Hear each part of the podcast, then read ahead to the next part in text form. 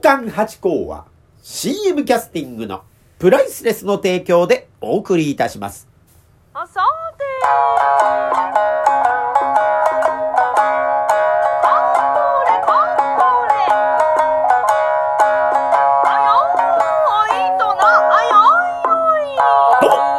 松野屋八甲でございます。水金土日の夕方6時は奉還八甲よろしくお願いしますというところでございましてね、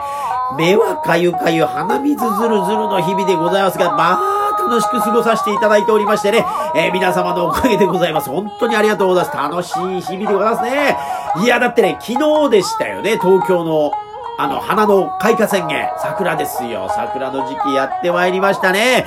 いやー、もう街歩いててもウキウキウキウキしてね。まあ、梅は咲いたから桜はまだかいななんて曲がありまして、私も本当に桜が大好きなんでですね、心待ちにしてたんですよ。したらやっぱりちらほらとね、やっぱり川沿いなんかにも桜があったりとかってんでね、まだまだつぼみの部分も多いですよ。もうでもついに開花宣言ということで咲いてきました。で、またスーパーとかコンビニ行きましてもね、桜味の何かとか、桜の匂いの何かってのも出てるじゃないですか。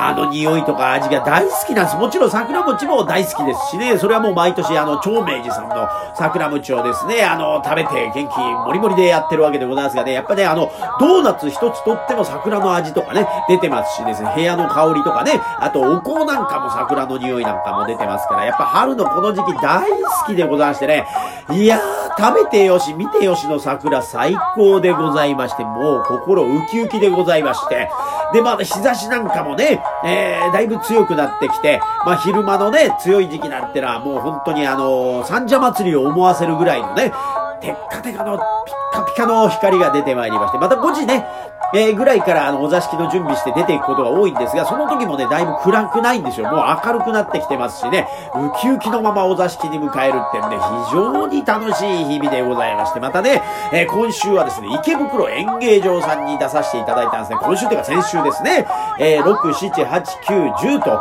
この5日間の本業だったんでございますが、え6日、7日とちょっと用事がありまして出られなかった。あでもね、だからその分、8、9、10とこの3日間はですね、心を込めていつも以上にと言いますから、心をウキウキで行ってまいりました。で、このね、工業は有弱師匠の、えー、鳥を取られるというところに入れていただきましてね。で、いつもはね、私、12時半ぐらいでですね、前座さんが出て、二つ目さんが出て、で、私というところで、まだまだ浅い時期なんですよ。だから、お客様まだまだ集まってない時間帯なんですよ。でも今回はですね、なんと2時半ぐらいですかね、に出させていただくってことで、もうお客さんをいっぱい入ってるとこで、もちろんね、有弱師匠の人気で、有弱師匠をお聞き、えーになりたいお客様がわっと集まってるからですね、もういっぱいのお客様で、池袋演芸場さんて割とこじんまりしてるとこなんで一体感があって非常に良かったですね。楽しいですね、あそこは。ねえ、大好きな場所の一つでございますが。でね、今回また有弱師匠とお話しさせていただいたんですが、やっぱね、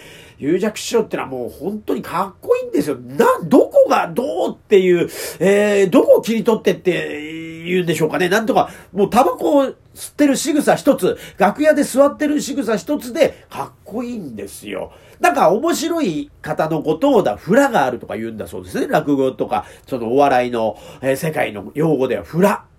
なんですかね、この、どことなく面白い。どこがどうなのかわかんない。下手くそなんだよ。だけど、面白いね、あいつはって。そういうのあるでしょ？それと同じようにですね、まあ、あの、有弱師匠は、まあ、格好も、まあ、顔もね、すごいシュッとされてるかっこいい方なんで、その、あの、フラとはまたちょっと違うんですが、もう本当に同じように手を挙げたところで同じにはならない。え、有弱師匠ならではのかっこよさというのがあってですね、いやー、痺れましたね。で、また人柄も優しくてですね、いいですよ。だから、有弱師匠のタバコ姿かっこいいですね。なんて言って、やめてやめてよ、太鼓持ち。本職は怖いよとか言いながらこうね、いろいろ楽しくしていただいて。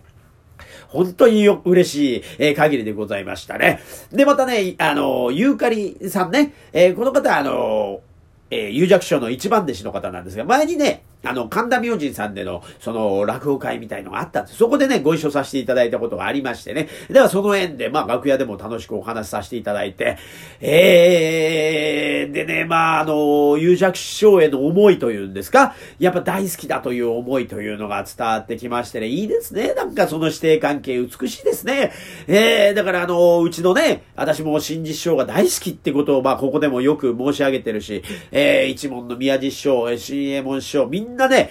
一門のみんなが師匠が大好きなんですが、まあ同じようにですね、師匠を愛する一門だなと思いまして、すごく私もほっこりして参りましたというところで、池袋演芸場さん、今回も楽しい思いさせていただきました。そしてね、10日がついに新右衛門師匠がですね、お声掛けいただきまして、あの、新右衛門師匠はですね、夜席、えー、新宿の末広亭さんで夜席に出てらっしゃったんですよ。で、ここで小杉姉さんが膝というんですかね、その新右衛門師匠が鳥で、その1個前に小杉姉さんが弾いてたんですが、その最終日、千秋楽ですね、えー、にはちょっとお休みということで、八子さん出てくれないかいというのを電話いただきまして、もちろん出させてくださいってんで言ってまいりましてね。えー、ですからね、池袋演芸場さんで昼間やって夜、新宿末広亭さんでということで、なんかさもね、売れっ子のような心持ちになりまして、これはこれでまたいい経験ができましたね。で、またね、えー、新右衛門師匠のおしまいの、えー、前にはですね、新実師匠が出てらっしゃって、また新実師匠が楽屋にいらっしゃるとね、本当にね、ほがらかな空気なんですよ、楽屋がね。いや、だからもうドア開けておはようございますって言った瞬間から幸せな、もう本当ね、一年中春の空気と言いますか、大好きな師匠がいるってんで、もうね、楽しくて、で、新実師匠の後に私が出て、えーえー、CM 師匠が出るという、このね、なんですかね、一問会のような空気でもって出させていただきまして、ここも非常に楽しかったなと思いましてね。いやー、寄せってな、本当に楽しい場所でございますよ。本当にね、見に行くのも楽しいでしょ私もよく見に行ってたんでね、楽しいとこだなと思ったんですが、出ても楽しいですよ。やる気がある若手の方、ぜひぜひ、あの、寄せ文化に、えー、触れていただければと思います。ぜひぜひ、出ても見ても楽しい寄せにいらっしゃいませというところでございまして。そしてね、11日にはですね、あの、一流祭テーナさん。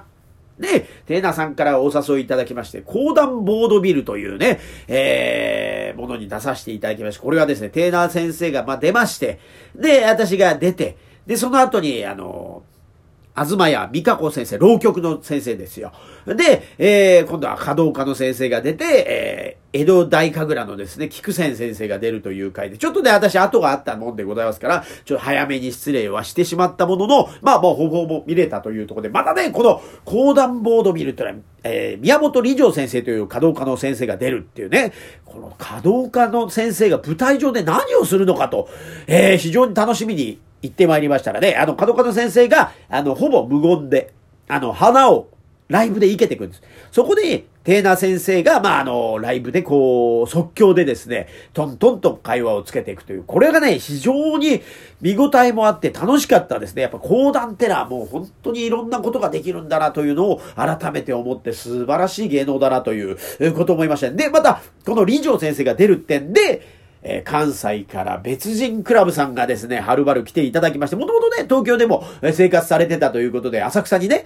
えー、木馬亭というとこでやったんでですね、木馬亭に向かって歩いてきてくださったら、えー、昔の教え子がね、え、来たんだよなんて話があって、またご縁が繋がってくってあたりもすごく嬉しい回でですね、別人クラブさん本当にいつもありがとうございます。また知恵袋として一つですね、えー、今後もよろしくお願いしますというところでございましてね。いやー、だからこの講談ボードビルも非常に楽しかったですね。またね、局士の馬越のり子先生がですね、またいい方ですね、楽屋で本当に色々、浪曲のお話を聞かせていただいたりとかですね、またあの、この木馬亭ってのはですね、玉八師匠が出てらっしゃったり、またね、あの、えー、浪曲も聞きたいなと思ってね、何度も行った場所なんですよ、木馬亭さん。まだここもね、こじんまりとしたいい劇場なんですよ。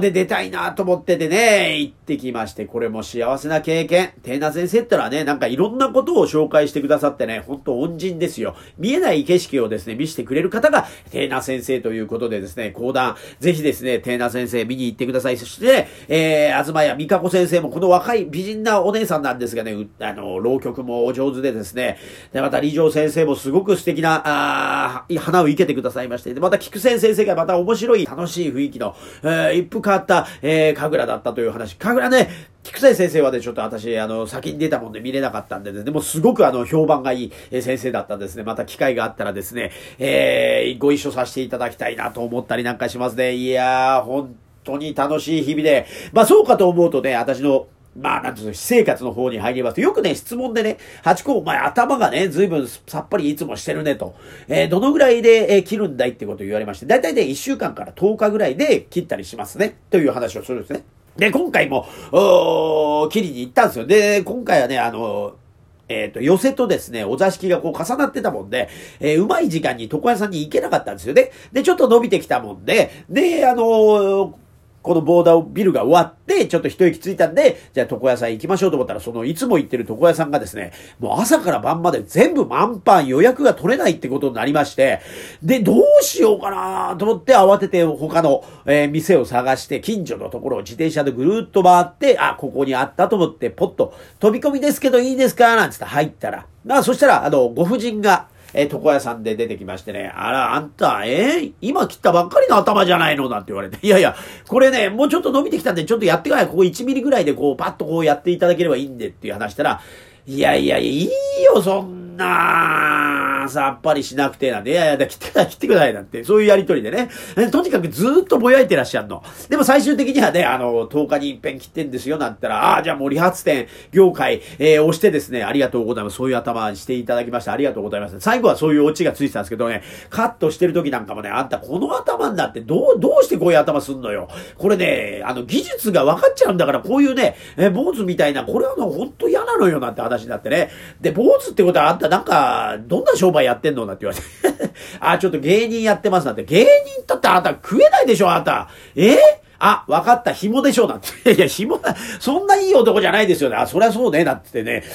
そういう会話がポンポン出てきて。いやー、だから床屋さんってのは割合こうね、密でずっと20分、30分ね、40分、50分とずっとお話できるじゃないですか。だからね、面白いお姉さんっているもんだなと思ってね。いや、だからね、たまに床屋さんってのも変えてみるのもいいのかななんて思いましたね。でもね、やっぱりいつもの床屋さんとかで、やっぱりね、シュッと来るっていうのもあるんです。戻ったり行ったり来たりしながら、えー、楽しいお話も聞けるしなと思いながら行っていきたいと思います。また、えー、今週もありがとうございました。